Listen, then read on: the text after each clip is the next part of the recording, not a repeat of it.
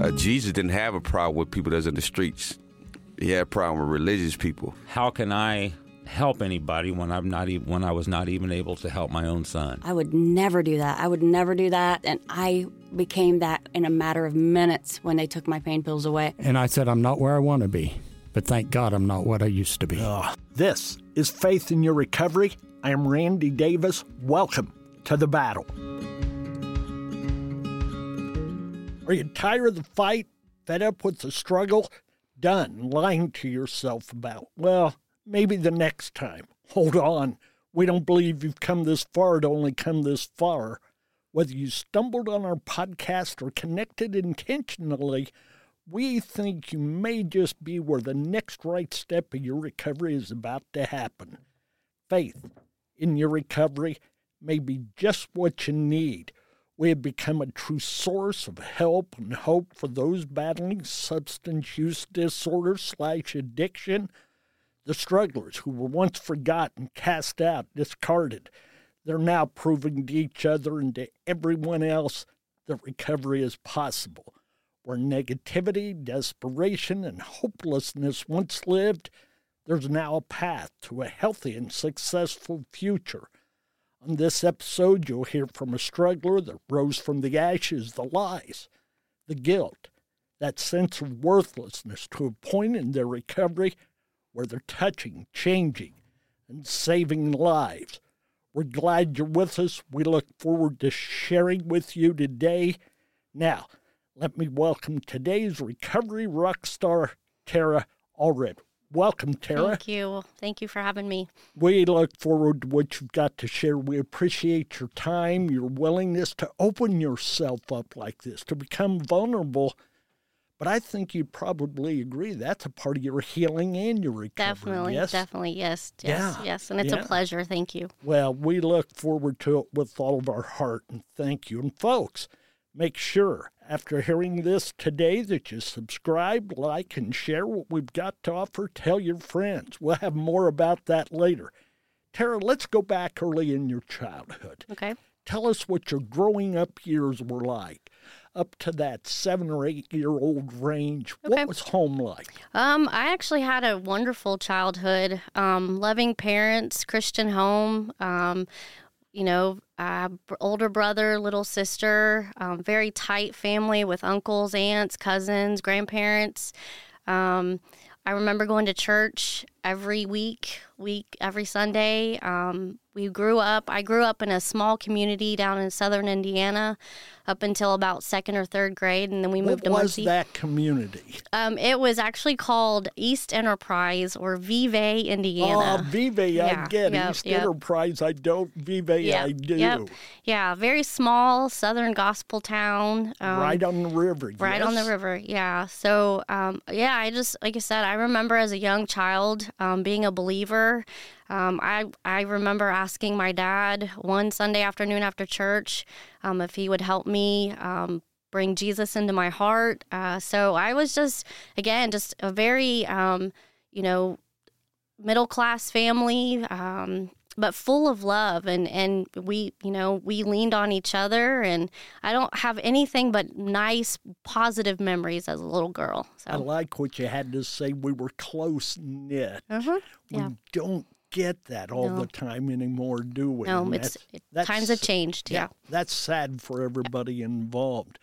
I have a very pleasant memory of Vevay. This was years and years ago. We were down that way and we were able to take the ferry across the river uh, from there. Mm-hmm. Yeah. And they let our oldest son, our only son at that time, up in the front to where he was thinking he was driving the boat. I still treasure Yeah, that moment. So Beautiful community, Oh. beautiful town. So lovely area there. So take us on then into your school years Okay. uh, as a student. Yeah. Um, like I said, in about second or third grade, um, we moved to Muncie, Indiana, and my dad was a, a teacher.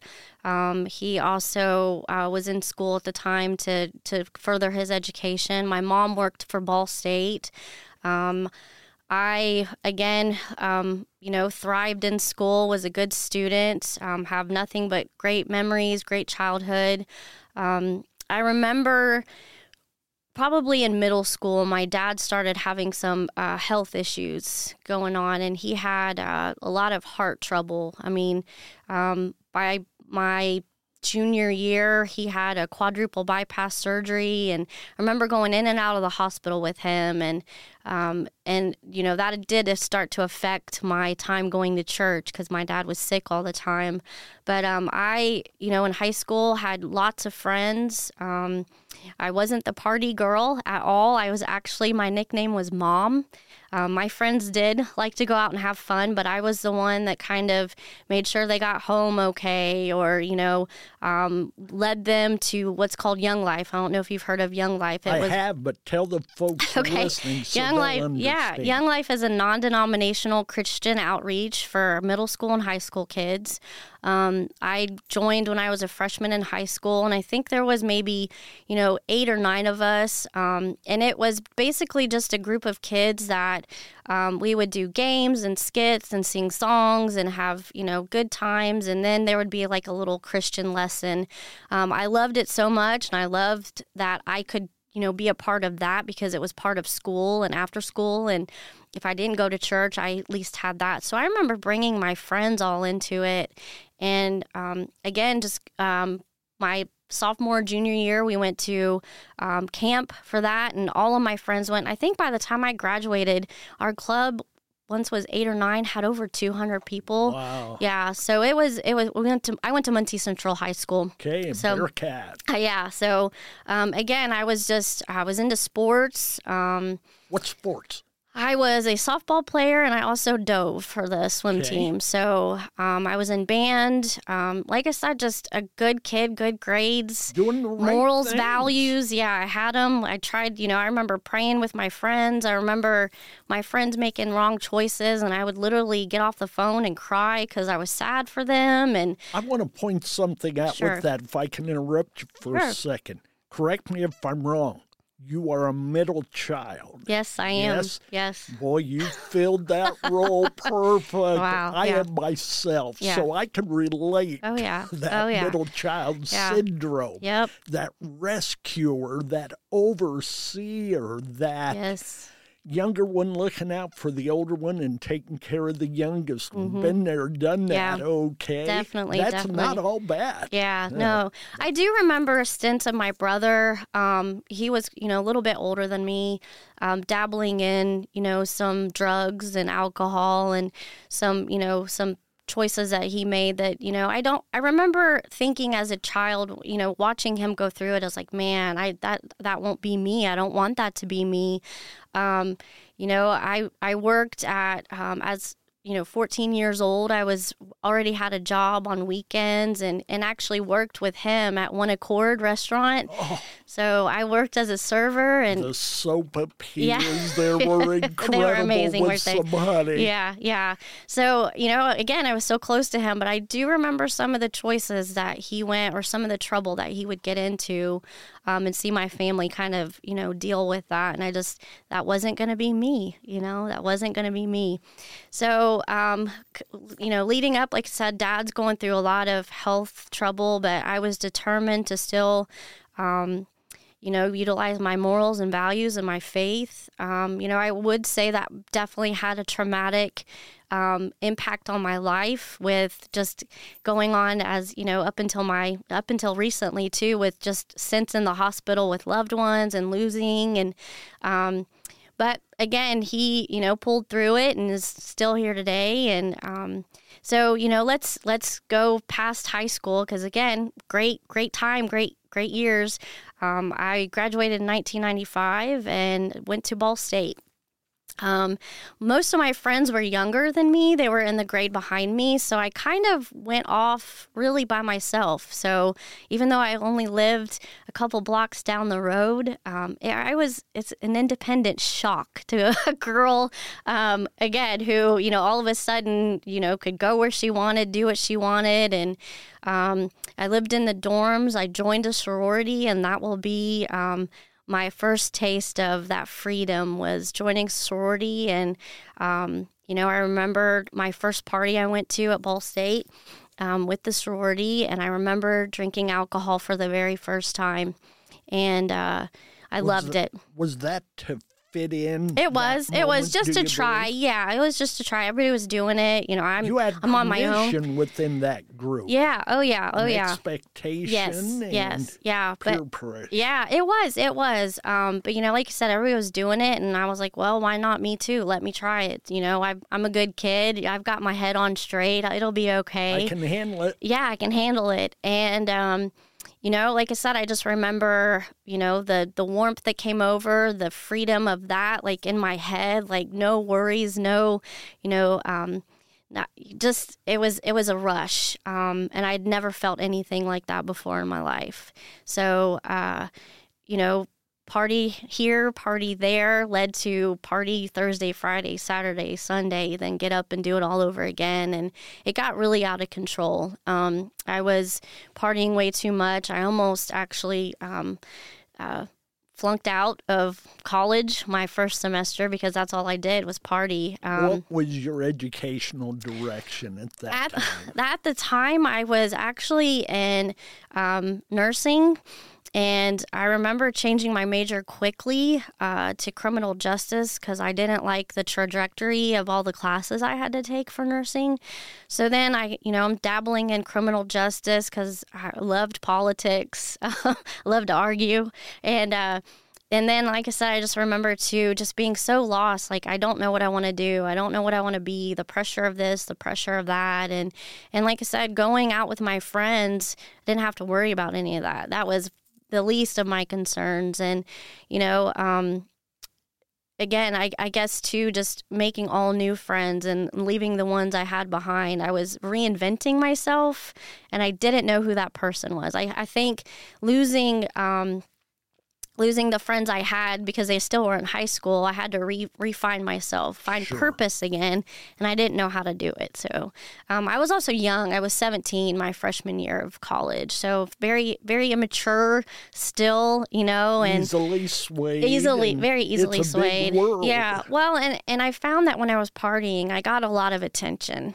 um you know i was a small small small girl um, and could drink a lot of the older you know bigger guys under the table and i loved that. I i loved the attention for getting that. Yeah i was yeah i had high tolerance um, until i had no tolerance. So you know eventually though that that wasn't fun anymore for me because i you know I, I went back to my faith. Like you know god never left me during those times. I may have walked and strayed away from him but he was still there picking up the pieces. So you know it was a big a big smack to the face when here I was, you know, a good student and I almost flunked out of school. And so went back to my ways again. I became actually a young life leader. Um, kind of they pulled me out of my my uh, my depths of alcohol and the partying and all that. And so I really focused in on that and um, lost my grandma. I guess I was a sophomore in college. Lost my grandma, and that was a big hit. She was a very matriarch of the family, um, very spiritual woman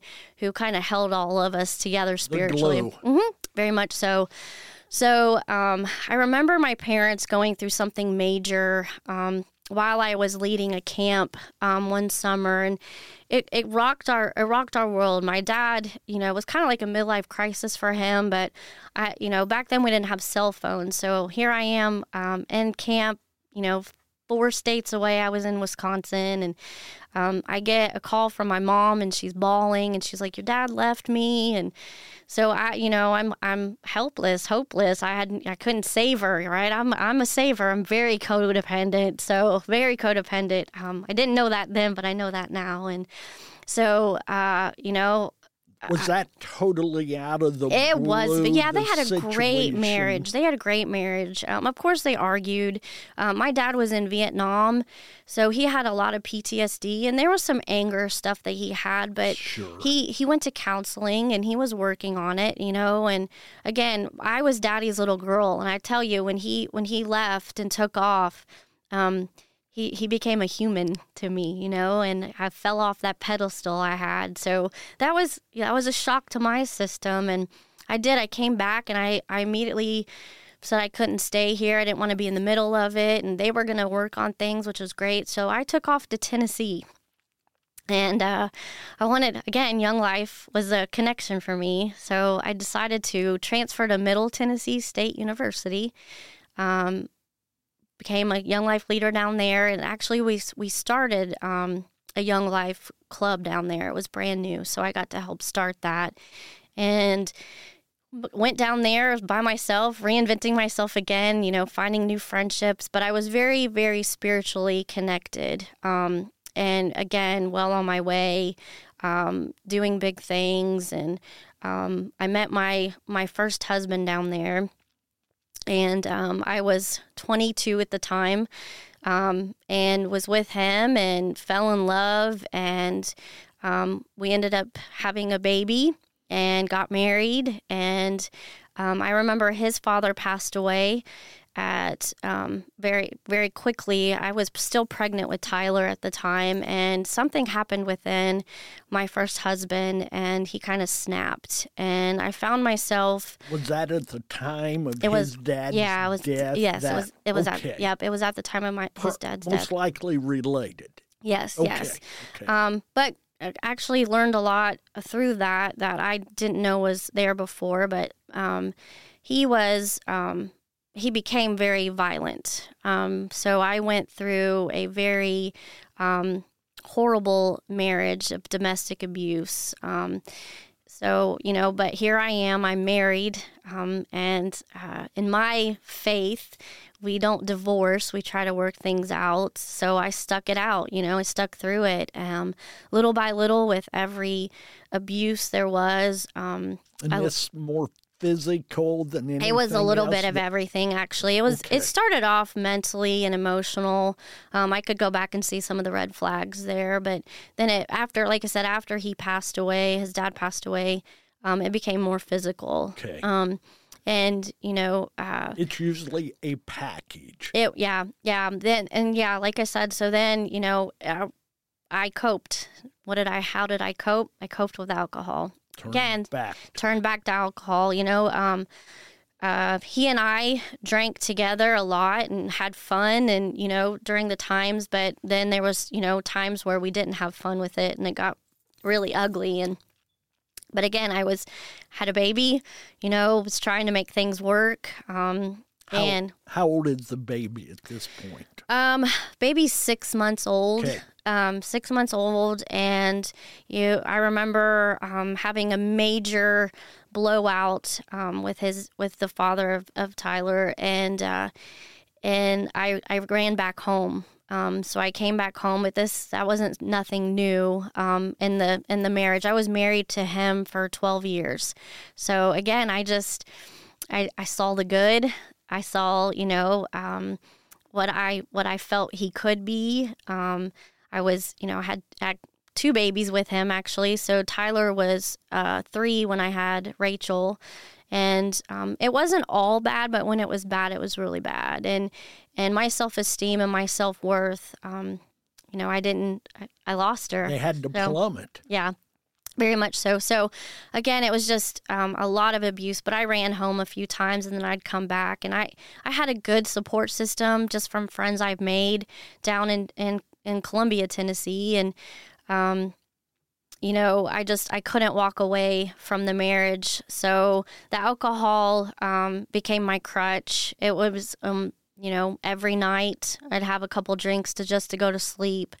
Um, and then I would party on the weekends just so I could numb the pain, or maybe I had to physically numb the pain. So alcohol did it. You know, I didn't feel anything when I was drunk, right? So, um, it just it got completely out of control, and I it it was probably a good two three years um, of really bad um, blackouts and and hard times and couple three years of heavy usage, of Heavy the usage, alcohol, yep, and the yep. physical dynamics. Yes, yes, Okay. yes. So um, I was, I actually, during that whole time, I finished my degree. Um, I was a special ed teacher and worked. How did you manage that? I, I, by the grace of God, honestly, yeah, I, I just, I did. I, I, you know, I had two beautiful children, and um, you know, I was the only thing they had, and you know, I knew I had to continue to do what I was supposed to do. And was that the goal that got you through that darkness? Now I know God was in there. Yeah, He was. But I'm not hearing you say yet, and I know you're going to, mm-hmm. that He was the one that pulled you out. But in order for you to stay above water, to keep your head above water focusing on that degree gave you something positive. Oh yeah. Oh yeah. Yeah, and because a lot of the emotional and mental abuse, I remember him saying, you know, you're nothing without me. Um, you know, if you ever leave me, um, who's going to want you with two kids? I mean, it was like I said, it was it was very very very sure. rough. Um, and I believed those lies, you know, like so I just again, but it was something that I did on my own that I accomplished myself. So you know, I I just I did it. You know, I I.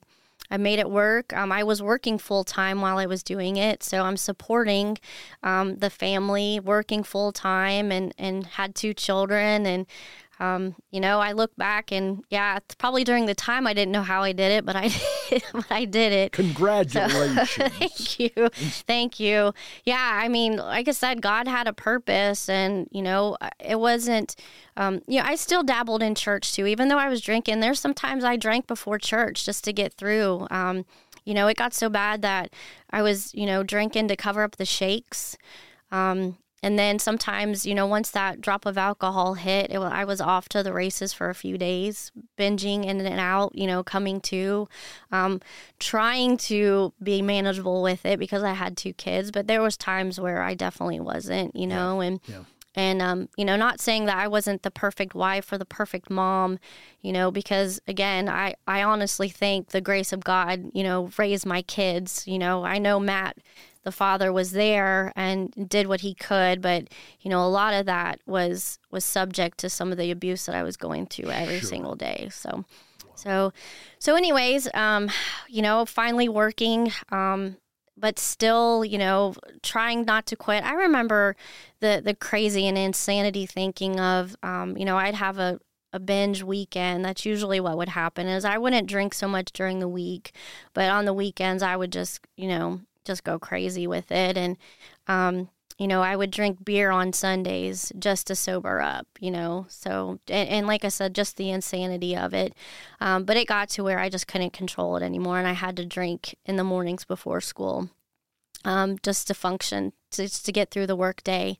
And eventually that got so bad to where I'd have to do it on my lunch break just to get through the shakes. You know, I would go off off campus um, and you know have lunch, but then as soon as you know after school was, I was off to the races again, and and that happened for a, a couple months. I remember um, my you know my the the administration knew I was you know they they they definitely knew I was um, struggling. Um, they knew about the abuse and they they tried. You know, I remember one principal telling me, "Hey, I'll go to a meeting with you. Let's go to a meeting." And so I eventually checked myself into a detox and got detoxed. Um, and I, that lasted for about a good month or two um, but then I, I continued again. Mind you the abuse is still going on. I've kicked him out or he's come back and usually i kicked him out and he'd be, he some way somehow he would beg me to come back or um, you know say all the sweet things that you know you've already described yourself as codependent. Oh, yeah. So yep. he had a, yep. uh, a yep. lead up on oh, yeah. in that respect. And the manipulation definitely. of those who struggle with addiction is beyond definitely. the norm. Definitely, definitely. So, you know, um, I ended up, like I said, relapsing after that, and, and relapse is not un, unfamiliar in my, my story, but um, I um, remember um, I was a assistant softball coach, and um, after school, when I was coaching, I, I didn't drink until I got home. But s- something happened after school to where um, I remember we were outside practicing, and all of a sudden, a rush of administration are coming at me, and um, I asked them, you know, what's going on? They're like, get in the office, and I went in, and um, I don't remember doing it. Probably one of those blackouts because, like I said, um, I, you know, not not you know Yes, they were during regular. lunch. They were regular, frequent. Um, but I had emptied um, bottles from my car into one of the trash cans. So that put me on a path of, oh no, I may lose my license, right? So um, I was suspended for time until there was a hearing. And um, I remember, again, just drinking for the next week or so, just, you know, just to not feel anything and not deal with anything. And so um, I get on Facebook at the time and I see where my family is asking for lots of prayer. And that really bothered me. So I remember calling my mom and saying, What's going on? Why, why am I finding out something's bad happening on Facebook? And she was like, Because it's about you. We're on our way to come get you. And I was like, Okay. And they're like, We're going to put you into a a facility, a treatment center. And so they came down and, and I just cried. I, I I wanted it, I needed it. I it was but I didn't know how to ask for it. So the fact that they intervened for me was was amazing. So they took my two kids um, back home with them to Indiana and I went into Cumberland Heights in Nashville, Tennessee. It was a 28 day facility.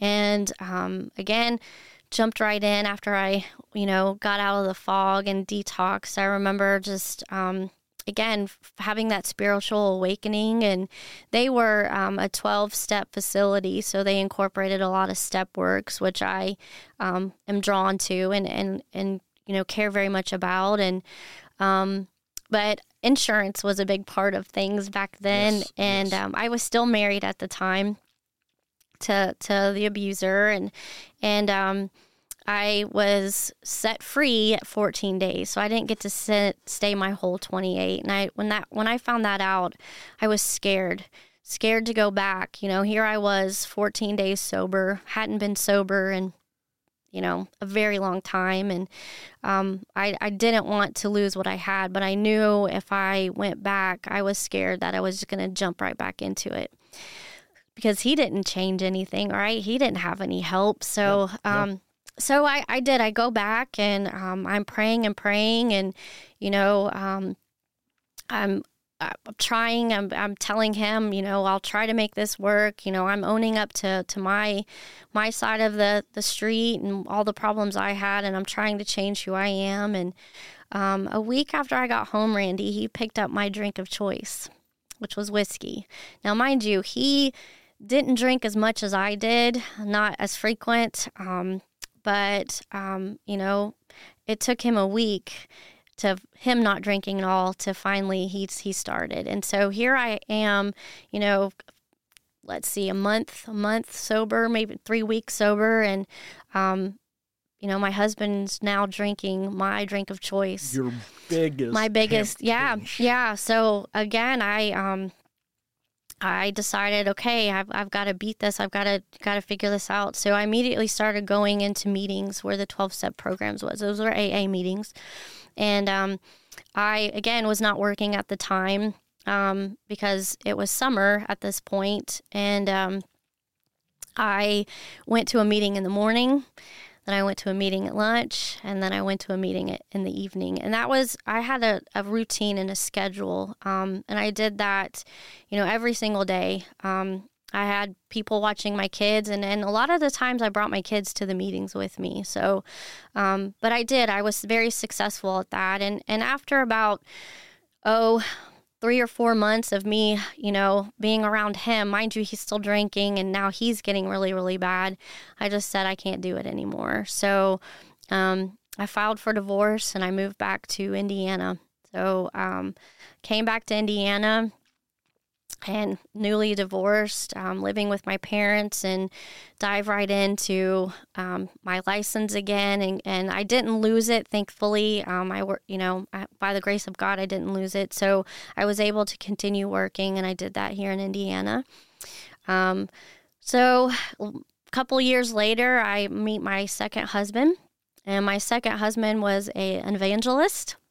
Um, I was still again going to meetings and um, he was someone I went to high school with, and um, very drawn to him, you know, spiritually, and we end up getting married. Um, he had three kids of his own, and I had two, so we were like the Brady Bunch, I say. But I had three bonus kids, um, and life was really, really good. Um, life was wonderful um, for at least six or seven years. Um, just a beautiful marriage. I didn't know I could have love like that. You know, I was, again, leading, you know, five kids to be warriors for Christ. I was by his side as he was sharing his testimony, and, and he had one too. Um, you know, and that's that's another story. Maybe I can share sometime. But he um, eventually, um, seven years after we were married, he was diagnosed with ALS. Explain that. So ALS is um, it's Lou Gehrig's disease, another name for it, but it is a neurological disease that basically shuts down all of your physical, um, um, your limbs, um, head. I had yeah. a dear friend who went through it, and I walked Yeah. through a bunch of it with devastating as anything I'd Oh, ever yeah. watched I- happen. Randy, I wouldn't wish it on my worst enemy. Uh. Not that I have anything, think, thankfully, but I, I wouldn't. Um, to see someone lose that, and basically what happens is, is your mind is still very much a part of you. You don't lose your mind, um, but you lose the ability to walk, to um, feed yourself, I know to talk. it would take him 45 minutes to button up a five button shirt Yeah. to come to church, Yeah. and he would do that. Yep. Uh, the things I've watched, yeah, Yeah. unbelievable. Listen, Tara, we've got about another 10, 12 Okay. minutes here. Okay. Tell us about that loss and what that led Okay. to, and then we want to hear your recovery. Yeah, definitely. So um, let's go a little bit. Like I said, so he had that. It was very fast and progressive with him. He had it for about 18 months and we lost him. During that whole time, I was his caregiver. So um, I'm working, um, but I'm I'm using all my you know sick days and, and all that stuff so I can stay home with him. He ended up getting a tracheotomy um, because eventually you um, you die basically because you can't breathe. Um, so um, after he got the tracheotomy, I, I lost him within two to three months. Um, it was very quick.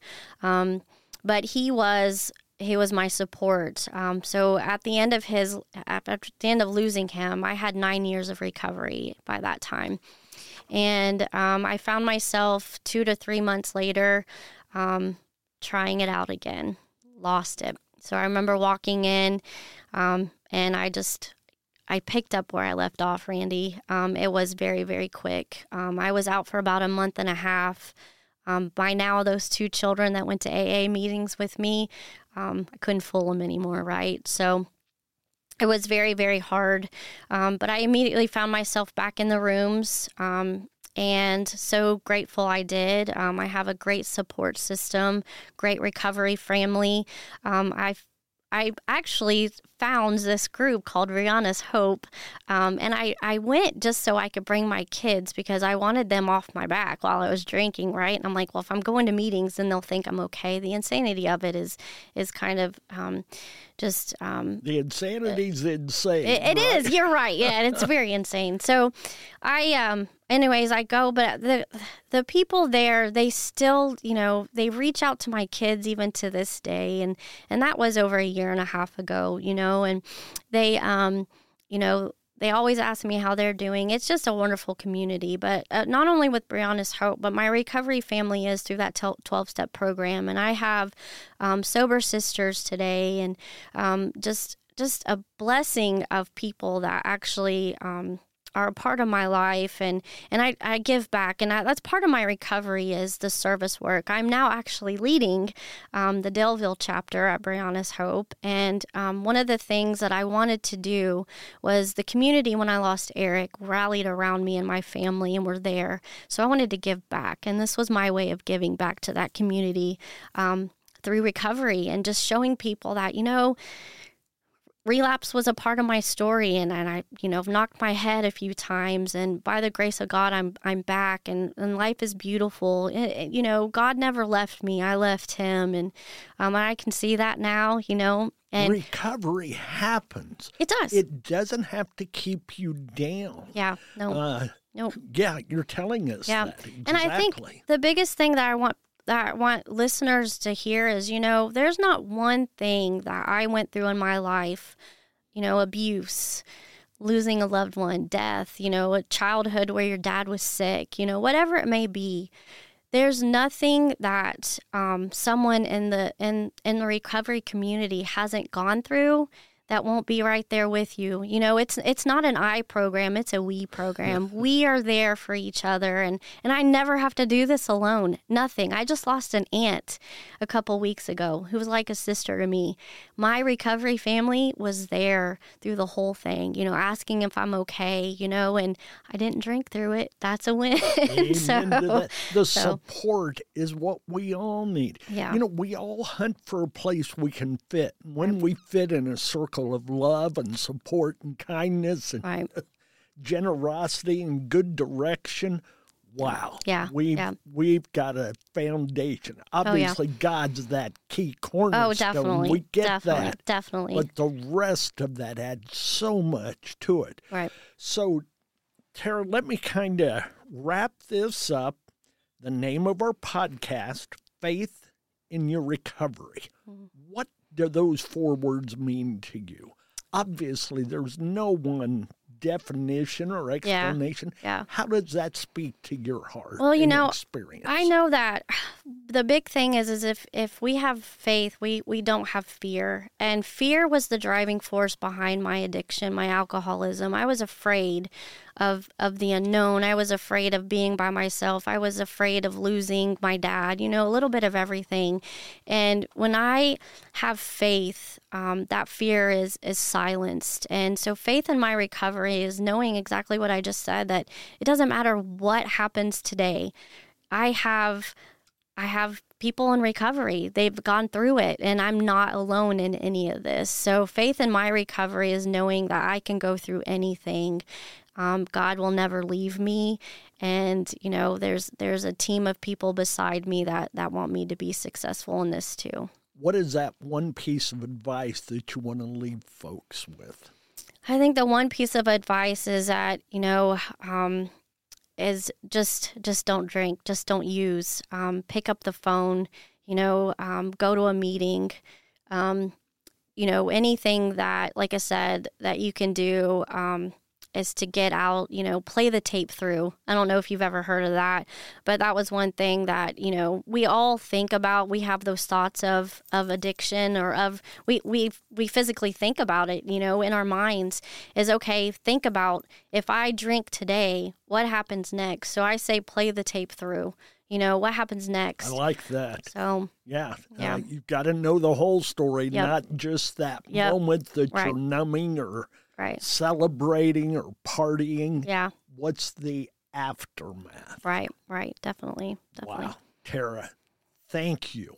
Yeah. Uh, your thank story's powerful. Thank you. uh, you know, as you share it, I'm seeing folks out there shaking their head. Yes, Mm-hmm. I've been there. I've done that. I've got those same scars. And by you sharing this, they have somebody they can relate to now. Uh, folks, of faith in your recovery, we believe recovery is like a rainbow. Nobody can see a rainbow without sharing it with someone else. Rainbows aren't secrets. We also believe you can't experience recovery without telling others. Recovery, it shouldn't be a secret either. So hang in there, hold on, keep trusting God. Tara said it over and over. He's going to be there regardless. Your friends, family may turn their back. He's there looking you eyeball to eyeball, ready to hold your hand and lead you forward. So, again, we invite you to subscribe, like, and share. Tune in again. Thank you for listening to our podcast, Faith in Your Recovery. God bless. Amen.